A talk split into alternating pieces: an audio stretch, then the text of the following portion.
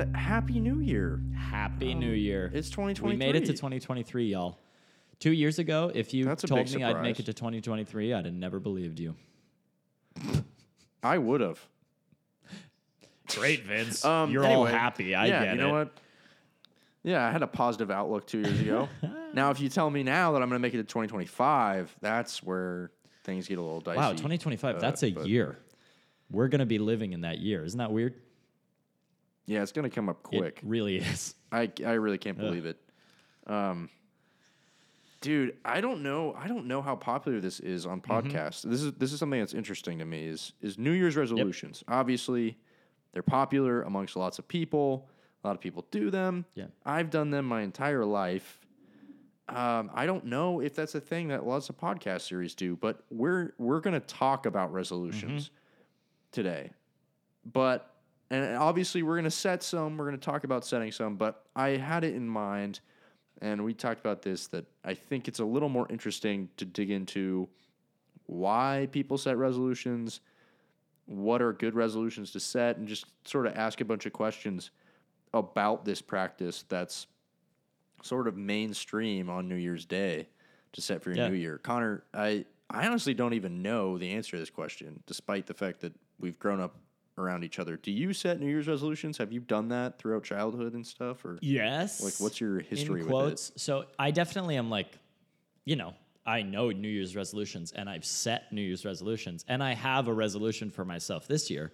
But no, it was never like a big thing in our family to really like, oh, have a New Year's resolution and really stick with it. We tried and we talked about it and we did. Like when we were kids, my parents definitely were like, all right, make 10 resolutions. Like how can you better yourself, improve in the new year and what you want to do, which I think is good. But at the same time, you know, we're obviously going to talk about it, but there's a lot of things that go on with New Year's resolutions and like kind of this, I feel like there's this weird sort of like quote unquote toxic energy around New Year's resolutions in the same way that like everyone all at once is trying to be better. Totally. Dude, I love that you said that right off the bat because that's sort of where I felt this year encroaching on us and the prospect of setting resolutions like I normally do. I just kind of felt that side of it a little more than usual. Same. And it made me think about the fact that there really are maybe like bad resolutions to set, and there is kind of a dark side to goal setting that I think I've kind of fallen prey to in past years, and I don't really want to this year. Yeah. Connor, what's a memorable past resolution? What's one memorable past resolution that you set? Just in general, do you remember any that you set in the past? No, maybe back when I was like really young. I think grandma even put it in a scrapbook or something.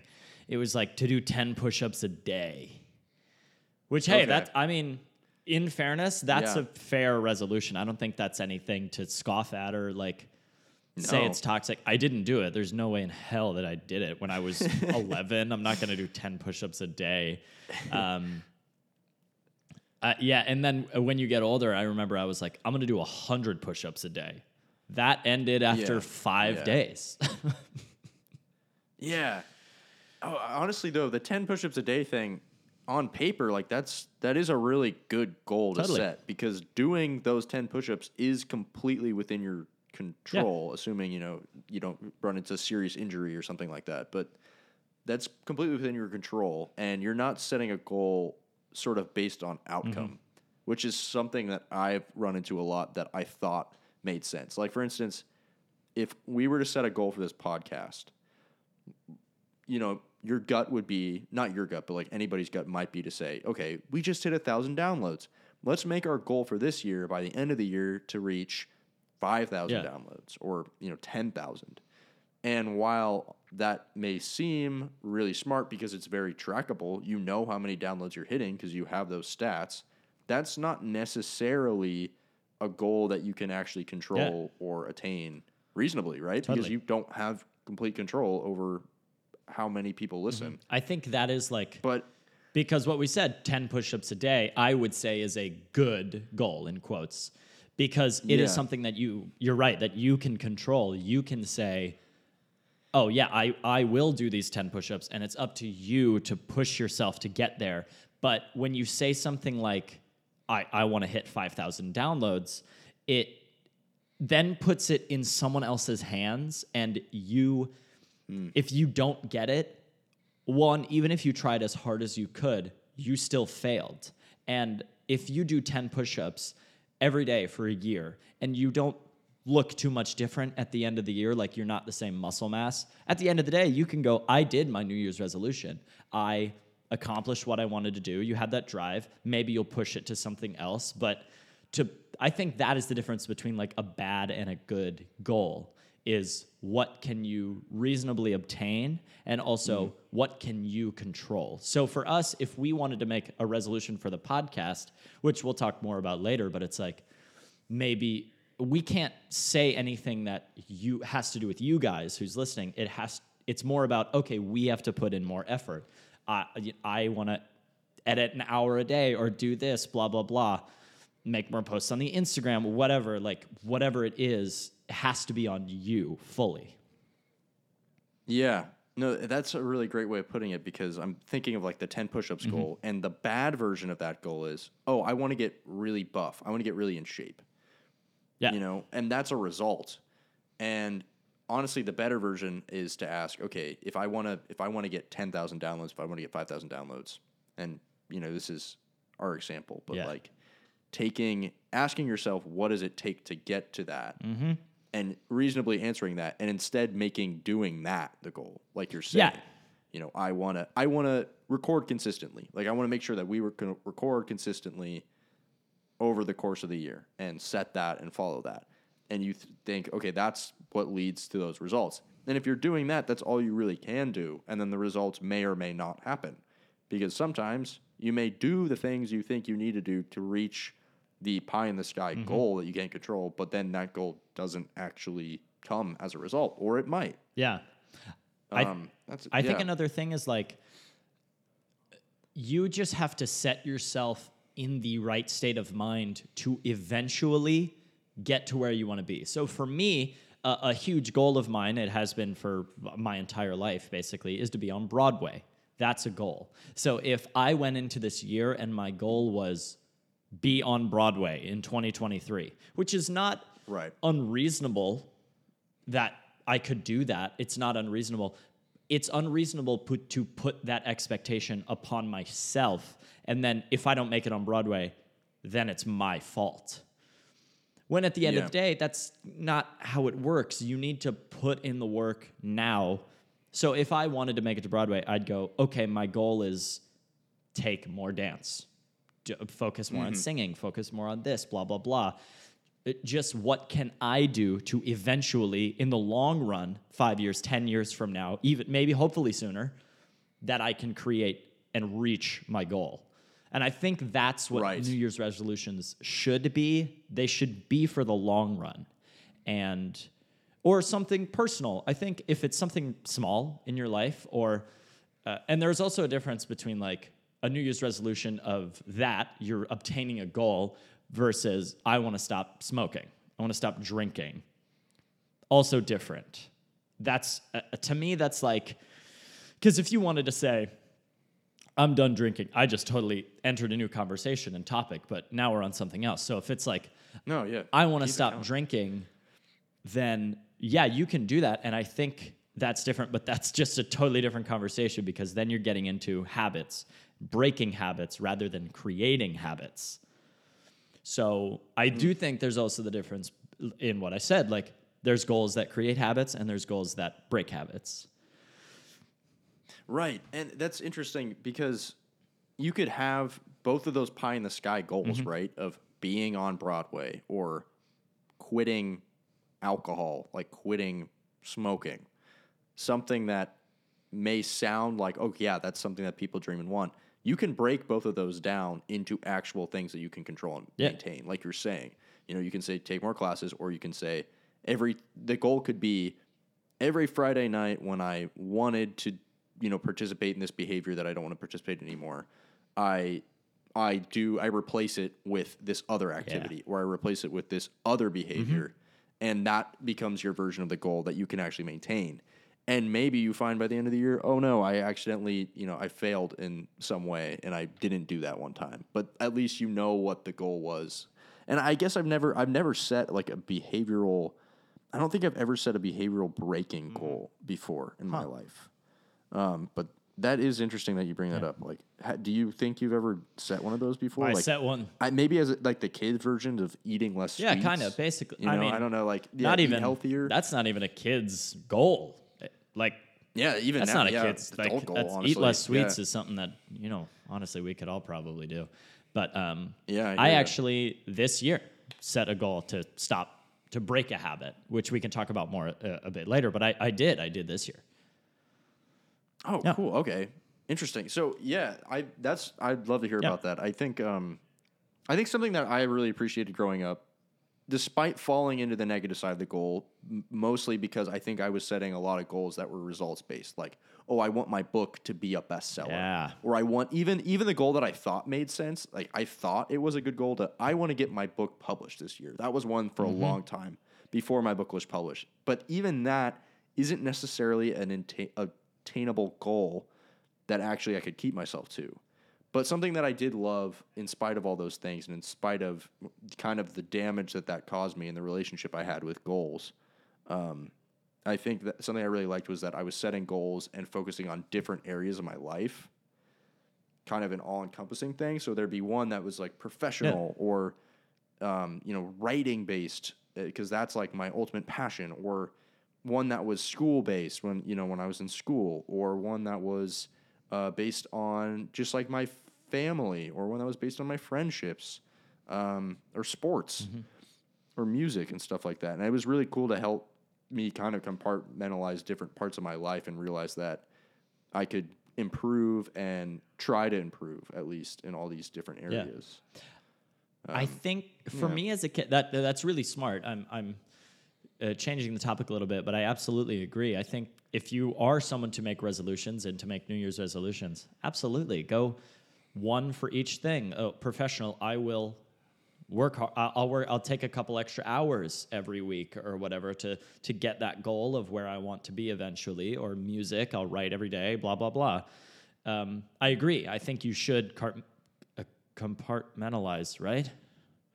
Okay, yeah, thank God I got that word right. This is like Vince with jukebox musical. You remember that? I cannot. Oh, I could not say the word jukebox.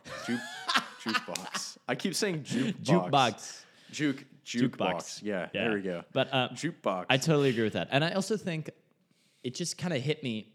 I don't think I ever really followed my goals because I never really took them all that seriously. The idea of a New Year's resolution was not something that you had to do. It's not like if you don't do these New Year's resolutions, then there's a punishment. Because in the real world, if you set a goal for yourself and you don't obtain that goal, there is no punishment. It's a personal goal that you set for yourself. And I think that's kind of the difference between even Christmas. For a long time, you be good or you won't get presents. There is like a reason to behave.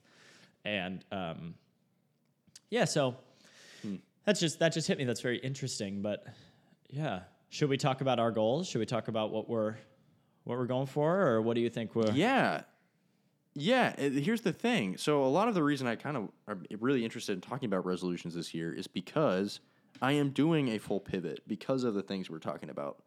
Every year I have set very specific goals in every single area of my life. And this is the first year I've come to New Year's and been, I actually don't want to put pen to paper and set any resolutions this year. And I want to hypothetically in the podcast with you and talk about it, but I actually don't really want to set them. And I don't actually want to follow them or think about them or really reference them. And I think that might be what I need. So for me, complete pivot. As somebody who said, I think probably like 20 goals per year or something. Wow. Something like a little more than normal. And I can get into the reason why, but I think a couple of years ago, I took the Enneagram test, and I came out with the result that I was like a number 3, which means that you're kind of the achiever. You're the achiever. Set, I know Enneagram. Right. And I've always, at least in social situations, I may not come across this way on the podcast or in a lot of different ways in my life, but at least in social situations and a lot of other ways, I've thought of myself as more chill and laid back, and I'm not very competitive in a lot of ways. So I never really thought of myself as like the achiever mindset. So finding that out was very bizarre to hear. And then hearing like the downsides of being potentially that type of personality, which I heavily resulted in that personality. So it was kind of unmistakable, right? I realized the sort of damage I was causing myself by setting all these goals because I wasn't meeting a lot of them, not for lack of trying. And so I was getting very down on myself for not meeting them, especially the book-related ones, especially not being published. So I think that this year is probably a good chance for me to step back from it. And I don't know, but I think that's really Connor? Good for you. I think it could really go your way and turn out to be very good for you. Yeah, just go with the flow, let it happen. And I will say, people on the podcast, you will notice, I mean, obviously Vince is a great conversationalist. Our conversations never stop. In person, Vince is the most social, uncomfortably social person in the sense I'm praising you, Vince. I love this. We were at a show once, Space Dogs. And we saw everybody check it out. Watch it on Broadway HD. We saw a friend I knew from high school. Vince had never met this girl. And I was like, no way, great to see you. Brief conversation. And then we just kind of stood there awkwardly. Vince chimes in. Where'd you go to school? Boom, everything. Vince just kept the conversation going. I was like, you're a savior, bro. I was lost in this. And I noticed that, Vince, you're just unafraid to talk, which is so, admirable for a lot of people. So I definitely think you're a 3. I know the Enneagrams. I actually believe in the Enneagram. I agree with a lot of things that it says, and I'm a 4 if anyone is curious. Oh, what's the 4 type? I forgot a lot of them. It's the individualist. It's basically the artistic type. It's the... Yeah. Lovely, okay. So I actually, which this tracks, we're just going on an Enneagram tangent. Yeah, why not? I took a test. We had to do it in an acting class, and don't ask me why we were doing it in an acting class, but we took a very, very basic test. You pick 3 options, and then whatever combo of that you got was your number. And a couple people's answers were very obvious. 8, who's the... it's based... Isn't that the peacemaker? No, 9 is the peacemaker. Oh, no. Oh, 9 is the peacemaker. 8 is the... They're very strong-willed. I forget the exact name for it. It's Donald Trump is an 8. Oh, yes. Yeah. I remember this type. Yes, I forgot the name. I forget the type as well. Yeah. But some people got that or got something that was just clearly them. I was going through the options, and it was pick between these 3. What do you prefer? A day on the beach or mountains? Whatever. That's not it. But and I was like... Yeah. I like both those, which I don't. I prefer the mountains, by the way. But I was I prefer both of those. So basically, I just had a bunch of options. And my teacher was okay, here are the possible numbers that you could be. And for a long time, I thought I was a 2, which is the helper. And then I learned later when I retook the test, I got a bunch of different results again.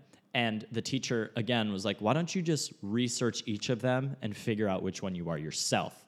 And I read it, and I got to 4, and I was oh, my God, that's it. And I figured out, all throughout high school, I was very stressed all the time because I had a very, long, tedious schedule. So 4s in stress become 2s.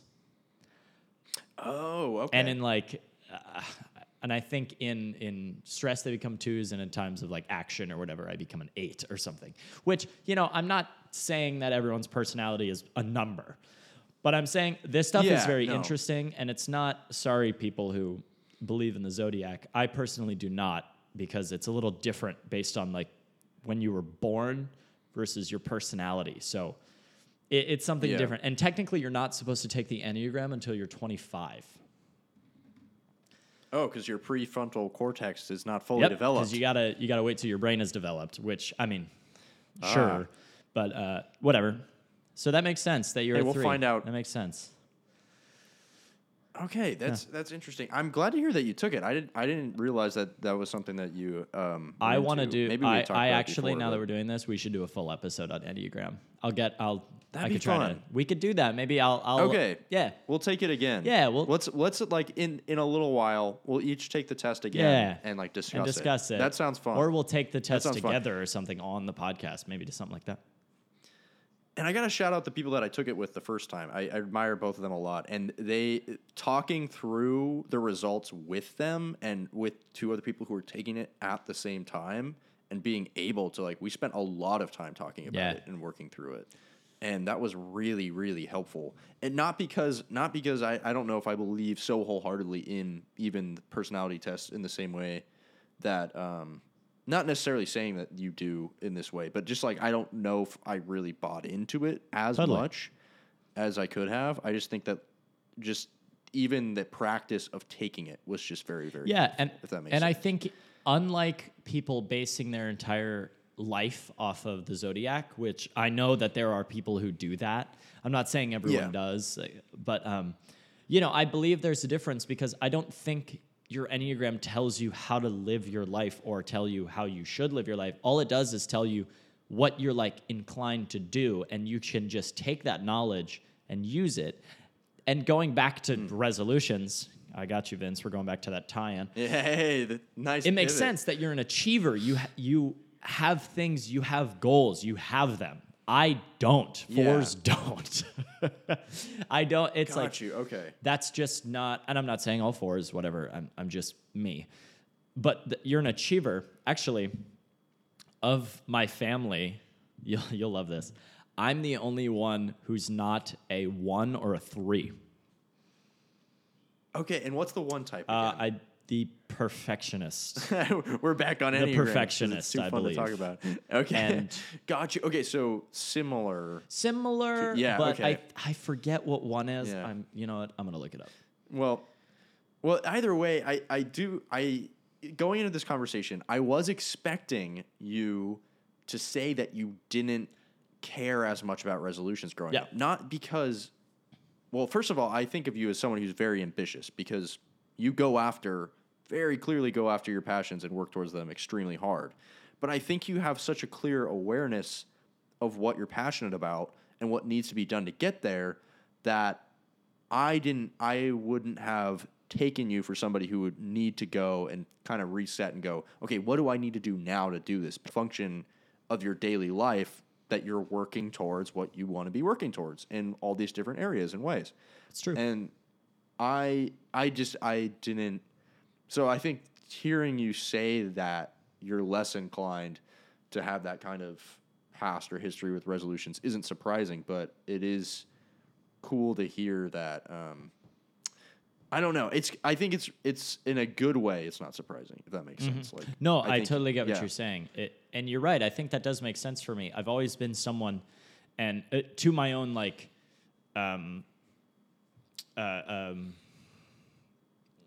to my dismay, it's not dismay. What is it? It's detriment. What detriment. It's to my own detriment. God, man, look at me. To my own detriment, I think, even at that point, because I do know exactly what I need to do to get my goals, and I know what the next steps are to work towards there. So I don't normally sit down and think I need to do this because it's always in my head what I have to do. So that totally makes sense. And yeah, it's nice that I don't need to set goals for myself. But at the same time, it's I always have that in my head of goals. So yeah, I don't know.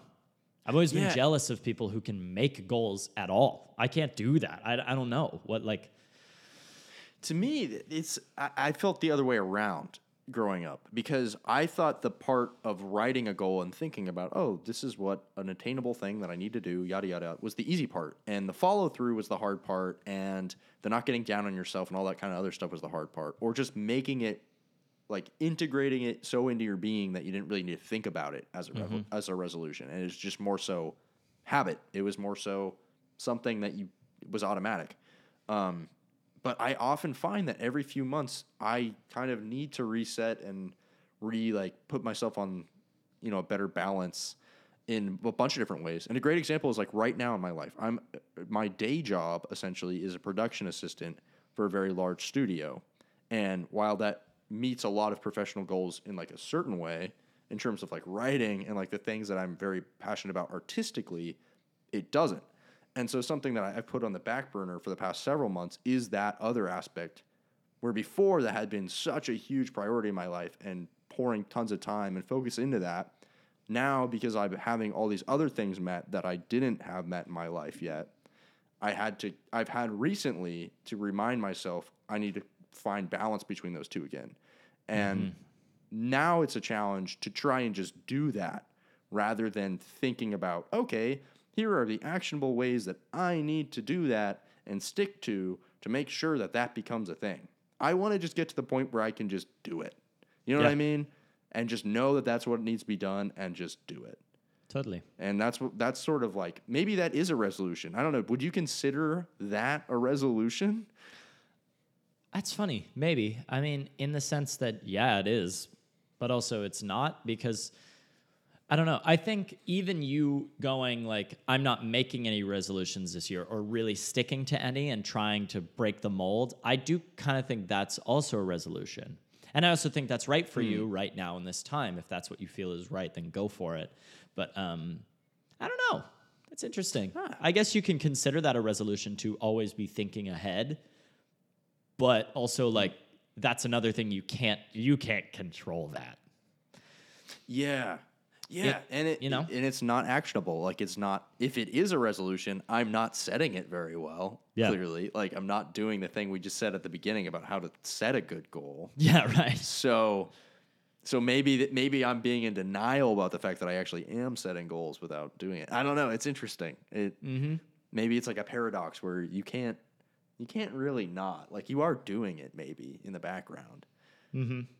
But maybe it's better to do it in the background than on paper. I don't know, or maybe in some way. I don't.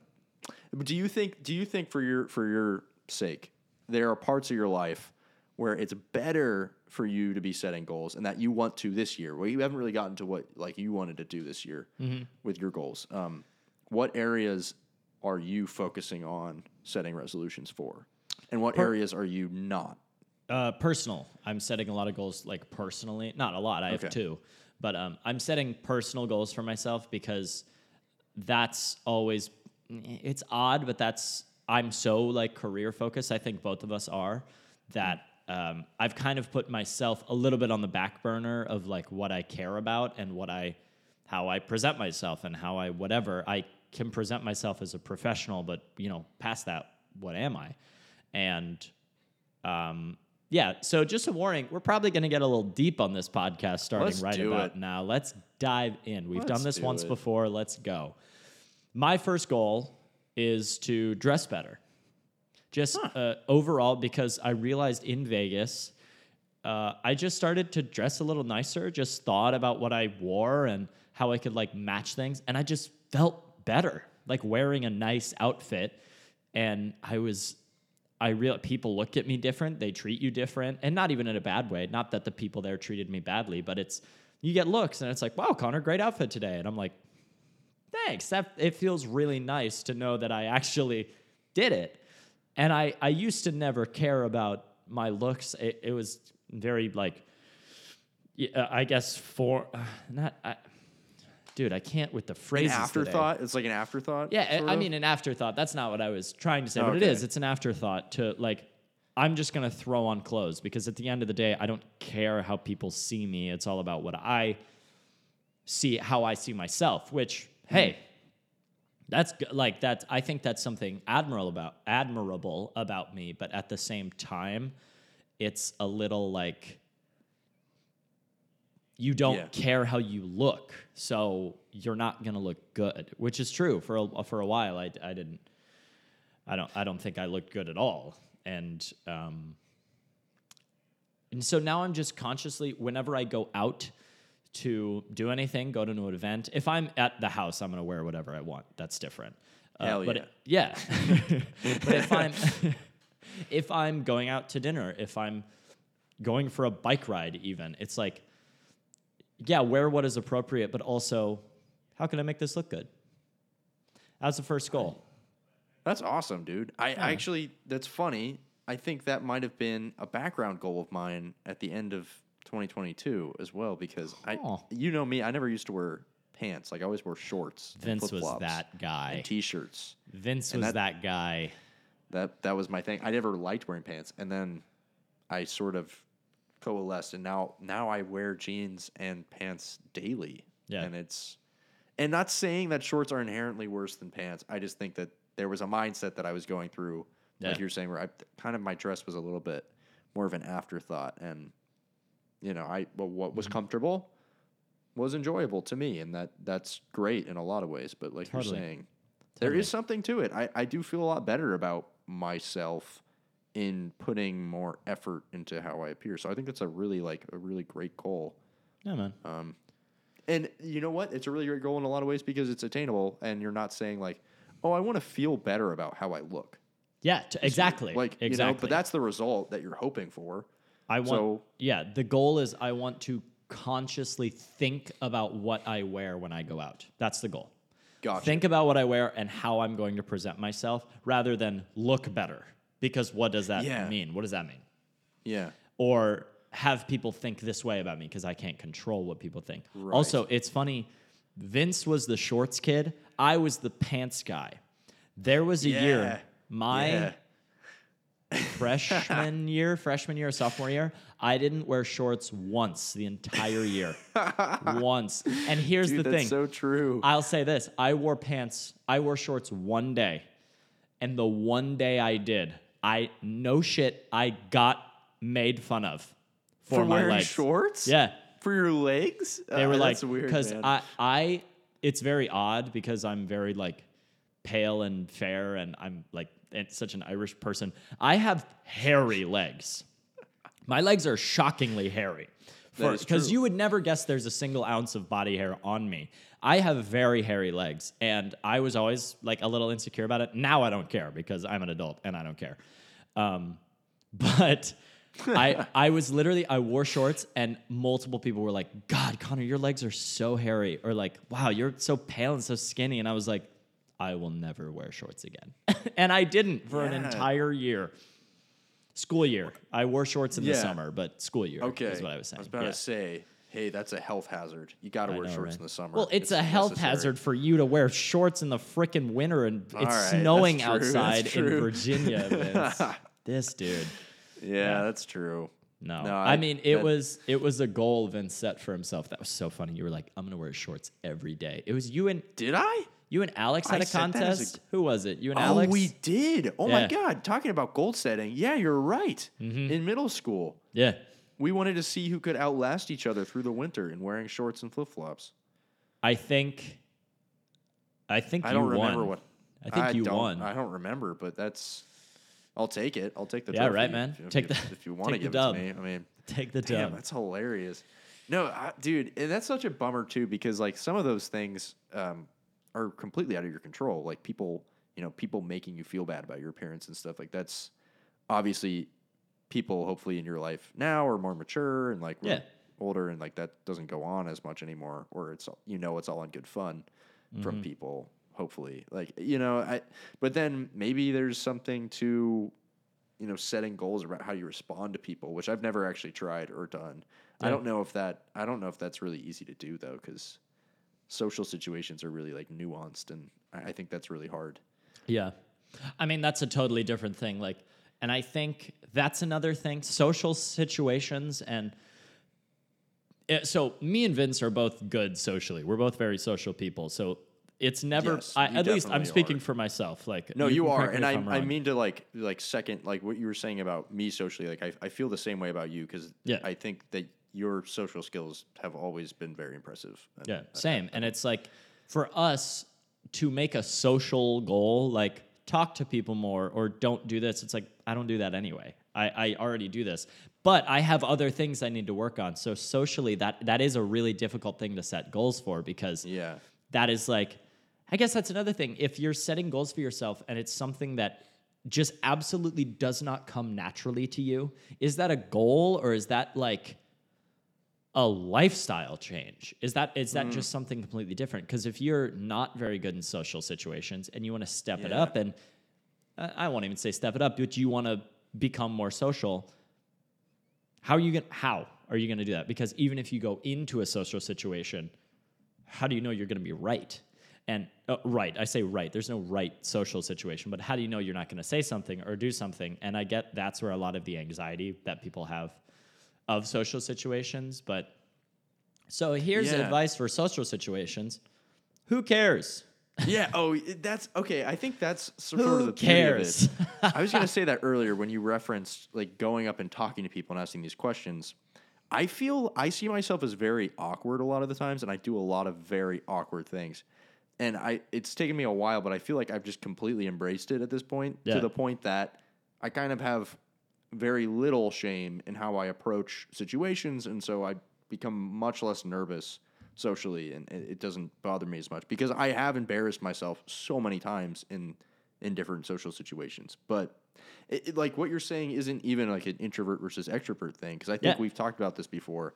I think I'm an extrovert, and I think you said that you think you're an introvert.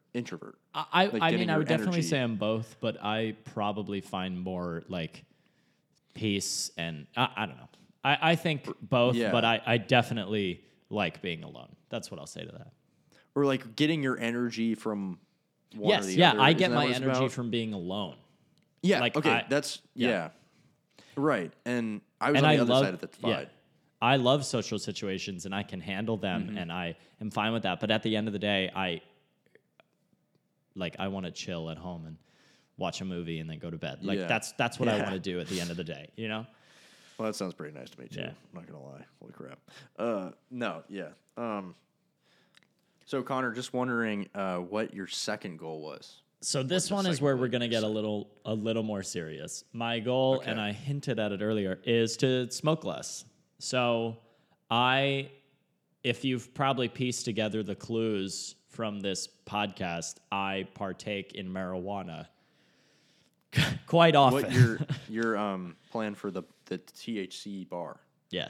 I still think that's a good idea. But it is a good idea. Yes, it is. So, no, but basically I just realized that like I'm doing it, I won't say so much, but I'm doing it enough to where like it's not the same anymore, and it's not affecting me the same, and it has just kind of become habit sometimes, and it's expensive, and it's like it was last night. I like looked at myself and I was like, what am I doing? Like, what is this? Like, is this how I want to be all the time? Because my girlfriend actually, and this is cool, like to someone who's into it, but she's like, Connor, I cannot tell when you're high. I can't. The only way she can is when she looks at my eyes because they're bloodshot. But it's like, and at first I was like, cool. And now I'm like, that's a little sad. Yeah. And I see, you know, how people react around me to it. And some people are very casual with it. Some people don't care at all.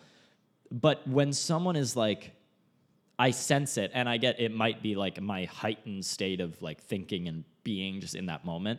But it's like, it just always hits me hard when someone I care about, you know, is like, it seems they leave that conversation thinking differently about me or thinking whatever. And I'm not demonizing weed. That's not what I'm doing. Obviously, I think it's fine, but I don't think it's the healthiest thing for me. I don't think it's healthy. Well, I don't think it's healthy in general for most people. But I just think it's something that if I'm going to cut something out, that's probably the one. And not that I'm going cold turkey and I'm never going to do it again. But it's, you know, it's an event. It's like getting drunk. It's like partying. That's when that is appropriate. And when you just do it all the time, to do it, it loses the like idea and the fun of it in the first place. It's the same thing. It's like the same reason why I think the legal drinking age should be lowered. We're going on a different topic because I think getting people integrated and used to it and having it not become habit, but become normalized and regular, that someone can go, oh, I do this too much, I have a problem, rather than I do this too much, but it's a party and it's whatever and it's this and it's that. It's like, no, substance abuse is substance abuse. And personally, I think I do have a problem with it, so I'm stopping for a while. I just think that's good for me. I'm proud of you, man. I think that's really keen to pick up on that and to recognize that. And I think it's, like you're saying, building healthy relationships with substances or things that can have negative implications is really important. So I think that's really cool. And granted, like, this is the first day. Like, I decided, I say this is a New Year's resolution, but it happened yesterday. Like, I didn't go into the new year even thinking this, but I realized, and I've been thinking it, it's like been going through my head, like, you know, almost every time where I'm like, I shouldn't be doing this. But whatever. Got you. Well, you know what I mean? I'm curious. Yeah. But I'm curious too. So since we were talking earlier about like how to make like the goal actionable, if like this is a goal that you're setting, what specific behavior do you want to set that like makes that attainable? If you're thinking about it as a goal. Totally. And I guess I haven't really thought about that, which, you know, I guess I would say, I don't know, because honestly, I said I'm not going cold turkey and I'm not just never going to do it again. And I don't think I think I will do it again, but I think my goal would just don't do it for 2-3 weeks. Don't do it at all. If I can do that and I can just create this, like, I don't need it. And then maybe the next time I do it, it hits harder, it hits stronger. And then I'm like, whoa, it's like, it's the same thing of, and I'm diverging because I'm trying to, you know, bullshit, but it's, it's like, you know, when you get really drunk and you like throw up and it's just chaos, and then you wake up and for the next like month, you don't want alcohol. You know what I mean? Yeah. Yeah.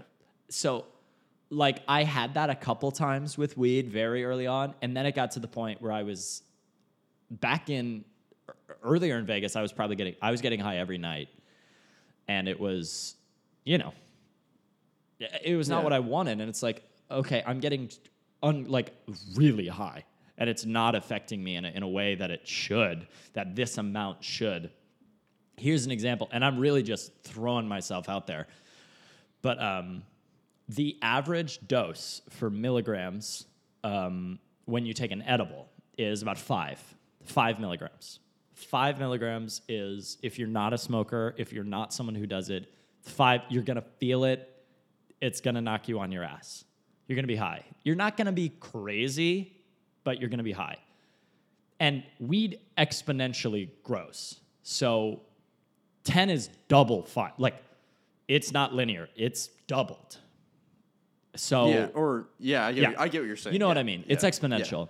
I would do 40 to 50 every night. So that's quite a lot. Yeah. It's a lot. If I gave that to you, Vince, you'd die.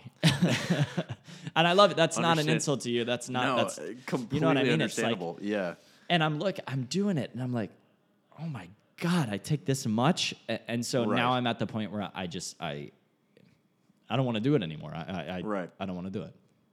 Right. And I'm not sure. I have to imagine that there are some people out there where like that dosage is part of their healthy relationship with weed and yada, yada, not to like shame anybody for if that's something they built and feel comfortable with. But I get completely what you're saying where it's like, that's something that triggered to you. Like, oh my gosh, I think this is not a healthy relationship that I'm having with this. And I maybe I'm not doing this for some of the right reasons, or it's like leading to certain results that are negative. And I think that's hard to recognize and do, especially with something that's like very inherently like enjoyable or very inherently wrapped up in, I don't know, like substances have such a, like a weird, like attached, not weird, but like there's such a strong societal pressure to either, you know, like be very against it, you know, from a young age with like,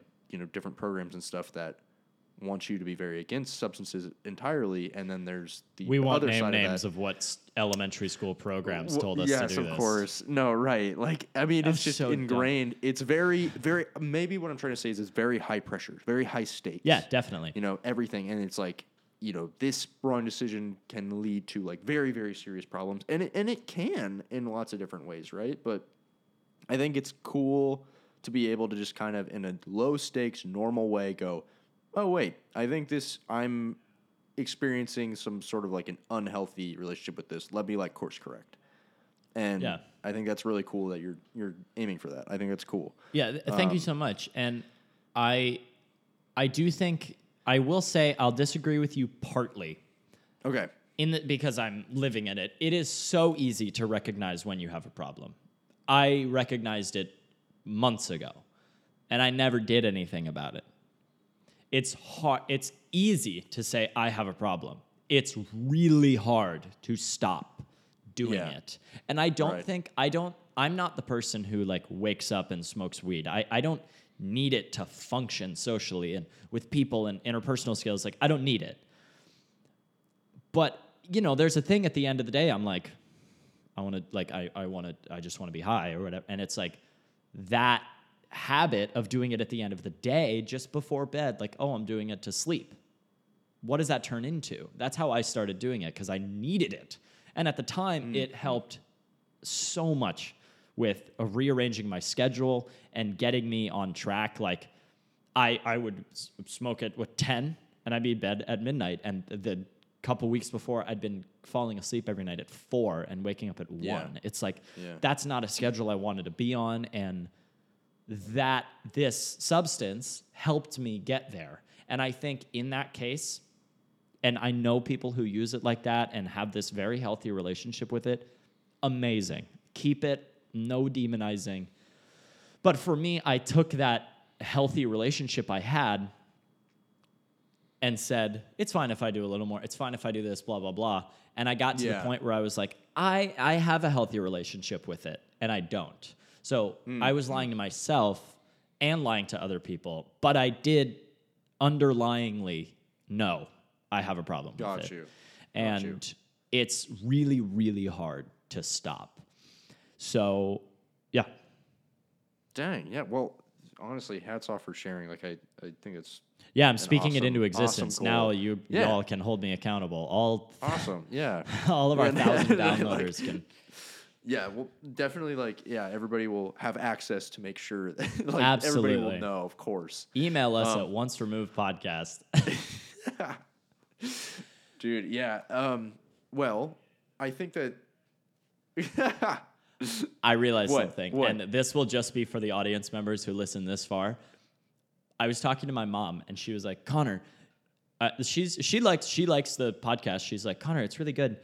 You guys are whatever, blah, blah, blah, positive comments. And then she was like, I really like that you have your email. Why do you say it at the end? Oh, we need to open our episode saying our email. That's kind of true. I honestly don't know if we have access to the stats for how long people stick around an episode. So like you're saying, like if you are listening this long, that's great. Mm-hmm. I'm glad. Because it's fun. Quick takes are a favorite part of like what we do, but I actually wouldn't be surprised if a lot of people haven't even just really listened to them because you miss them. Maybe that episode in particular just didn't, you know, catch their attention, but we need to start saying the email at the beginning of the episode. And for the true diehard fans who listen to this episode are going to go, hey, I remember when they decided to do that. So I'm going to write that down. That's a podcast goal. Okay, podcast goal, record consistently.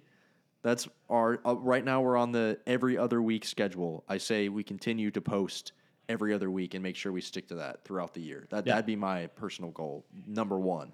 I'm with it. And, you know, in a organized, like, you know, fashion where we definitely can stick to that and then maybe being a little smarter about how we market ourselves whatever, because I don't know, like my primary reason for wanting to do this podcast, like we said last episode, is honestly enjoyment, being able to like keep in touch and have conversations that are fun is another great thing because we don't live in the same area, so that's really fun. Yeah, and then audience engagement sort of like after that because it's cool to have people listen. So maybe focusing on that last one more is a good thing.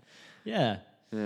There's some good goals for us. Well, Vince, you're saying you're not setting goals, which is admirable in itself with your story. I think that's really brave because for you to go into every year with 20 goals in mind every freaking year for 21 years, that's crazy to me. That's crazy to me.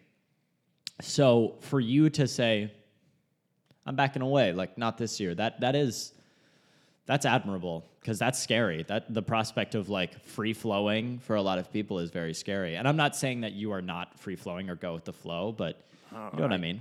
Kudos, man. No. Thank you. Appreciate that. I had this thing the other night where I just out of nowhere decided I'm going to write for like 4 hours after work. And I did, and it was great. And in past years, my thing would have been, I'm going to be more consistent about doing that. And I'm going to yada, yada. And now I'm just going to step back this year and go, that's great that happened.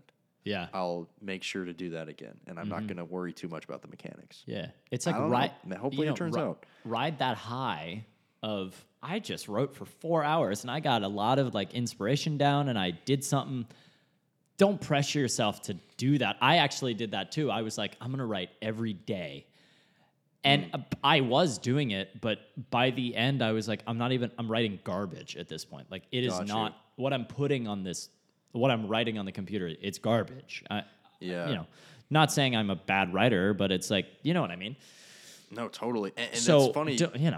You know what I'm saying. What were you going to say? Yeah. I know. I experienced when I was going through the publishing process, like, there are deadlines and things set on you that you have to follow. Mm-hmm. And so just by way of even meeting that, I was doing things like there was this 1-2 week stretch where I was writing for full, like, 10-hour days every day for, like, 2 weeks straight. Mm-hmm. That was, like, my full-time job, basically. And then that happened again later on. And it was awesome.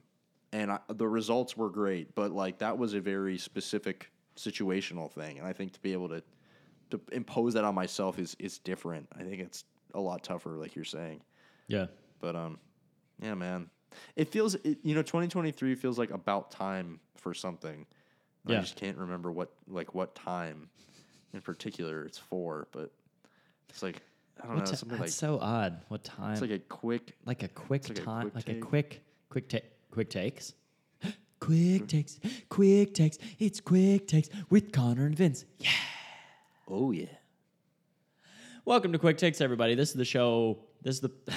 I already fucked it up. Pardon my French. Welcome to Quick Takes. This is the part of the show where we take so quickly. Vince. I want to give quickly. Well, get out. That's not what the show's called, Vince. Oh, damn. No, what's your quick take, Vince? Hit us with something. Dude, embarrassing fact of my year last year. That is kind of fun though, too. I just told you mine, so. Yeah, this is a little bit, I guess, on the sillier end. I don't know. Good. I averaged out last year watching a new movie in theaters once a week. Whoa. Averaged out. Yep. And that's a lot. That's a lot of movies. It's a lot. Man. It's a lot, dude. I've seen probably like 60 new movies from the year 2022. Like when they were out, like new release. Wow. Like very intense. Dude. And I never went to the theaters that much growing up. I always loved movies, but I watched them often at home, and there were a lot of older movies. So that was the first time I ever did that. And I gotta say, theaters are pretty cool, man. I do enjoy it. I don't know what this year holds. I'm not going to set any goals about it. But bingo. It was a very strange new experience for me doing that this year. So Vince, your quick take is essentially bring back theaters or like go to the theater? No, I don't have a life. That was the quick take. That was the quick take. The quick take was I saw 60 new movies. Yeah. Hey, no, I actually think there's something really cool about going to a theater and experiencing a movie with multiple, like with a group of people, and especially when the movie is good. Dude, yeah. Like when a movie is good and the audience is all there, it's awesome. When a movie's bad, even then, it's fun. So I totally get that. But man, it's something I just haven't created a habit of doing, which I'm not against going to the theater. I still haven't seen Avatar Way of Water, dude. Hey man, I think here's the thing. When you see 60 movies in a year, I can honestly tell you there are other movies out right now that you should prioritize seeing over it. And there were months before other films that I am bummed that you missed because they're great. There were a lot of great movies this year. And the thing, to your point, yeah. I completely agree. I enjoy going to the movies in a group way more, but who watches movies, as many movies as I did, I definitely went to probably like half of them alone. And then a significant number just with like one other person who was willing to go or wanted to go see it. So I have only been to a movie alone twice in my life. And They're both funny stories. Yeah. The first one, I went to Justice League alone. Right. And you were the only person in the theater? And it was me and like two other dudes. We didn't talk. That movie was so, like, I know people say it was bad. It wasn't that bad. It just wasn't good. Like, I don't know. I left having absolutely almost no opinions about it. I just didn't care. The second time, I was in New York. My girlfriend was at work, and she was like, I'm going to be at work for, like, 2 more hours. Or I dropped her off. Gotcha. And we were planning to go out afterwards, and I was like, I'll just go see a movie while you're working. And Doctor Strange Multiverse of Madness was out. So I was like, sure. And I went. And it wasn't my favorite movie. But the really funny thing happened when at the end, and I'm about to really embarrass myself. At the end, I was like, I have to poop so bad. I cannot hold this in. And I walked out of the theater and I was like, it's a New York theater. Yeah, so it's about 80 floors of movie theater. And where's the frickin' bathroom? It's on a different floor. So I am running. And then it hits a point. I was like, if I run, it goes worse for you for sure. I'm going to shit myself on the escalator. So I'm standing on the, like, clenched to a T, bro. And then I get to the bathroom instant and whatever. Do the release. I get back to the movie. It was over. I didn't see the end of the movie. I was like, I have to go so bad. I showed back up at the movie. It was literally credits, and I was like, well, you saw the post credits scene then, right? I guess. No, I didn't say what. You showed up during the credits, and you're like, oh, why not? I was like, nah, never mind. And that's my quick take: is don't poop yourself in an AMC on 42nd Street in Manhattan. Is that the one we went to watch The Batman, or is that a different one? Different one. Gotcha. Different one. You know, I went to the one in Times Square. We went like downtown. Here's the thing: I am jealous of you, at least when you were in your New York setup, because there's this theater called the Alamo Draft House that everybody from New York apparently talks about. It's either in Brooklyn or Queens, and it sounds like a great time. Mm-hmm. They host a bunch of events. Next time I'm visiting you there, we got to go to this place to do there because like people come. I've never heard of it. They have like premieres. Like it's a whole big thing for people who like really love movies. Sick. So I don't know. That's awesome. But okay. Yeah, what's your actual quick take, Connor? Come on. My actual quick take is so, unfortunately, I'm going to have to break the news on this podcast. Bat Out of Hell, which is the show that I was just in Las Vegas, very suddenly closed. We weren't selling enough tickets, and unfortunately, we got our 2-week notice, and we our last show was on January 1st. And very sad. Boo-hoo. It is very sad. Yeah. So, 2 pieces of advice. Save your money.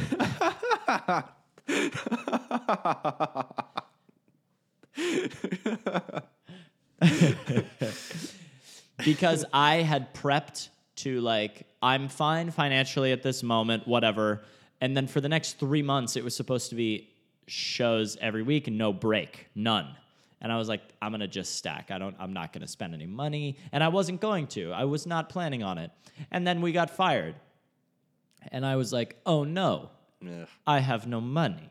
I have money. That's I'm fine money-wise, but like I could have had a lot more had I kept in mind the whole time that, you know, money is it's a precious thing. That sounds so douchey, like capitalist. My precious. Money is a precious thing, and money is very important today. And it's like if you, and if you are in a situation where you're getting a good amount of money, don't take advantage of that. Yeah, or like, man, I hear you. And especially the timing and of then, that, like with like a break where you have a big opportunity to spend a lot of money, and you had no real way of knowing that, you know, when you got back that would be the news. So that's really hard to control, or really hard to foresee. Yeah, totally. And it's hard to control for me. Like I was in New York for 2 weeks, and then when we got back that week, they told us we were losing our jobs, and I had spent a ton of money in New York because it's New York. And I didn't have a job, and I wasn't being paid for 2 weeks. But at the same time, it's still my fault. So that I didn't have enough saved up in the first place. So whatever. Second piece of advice is if you're going to do a road trip across America, it's good to have someone with you. So I drove from Virginia to Vegas. I think I told that on this podcast. Yeah, you did. I drove alone. That was, several months ago. I remember we talked about that. Yep. That was in August, maybe. Yeah, it was in August. I forget. I believe it was August. Yeah. So I drove from Virginia Beach, which, if you don't know, is literally as far east as you can go. It's the beach. And I drove to Vegas. It took 4 days, about 10 hours each day.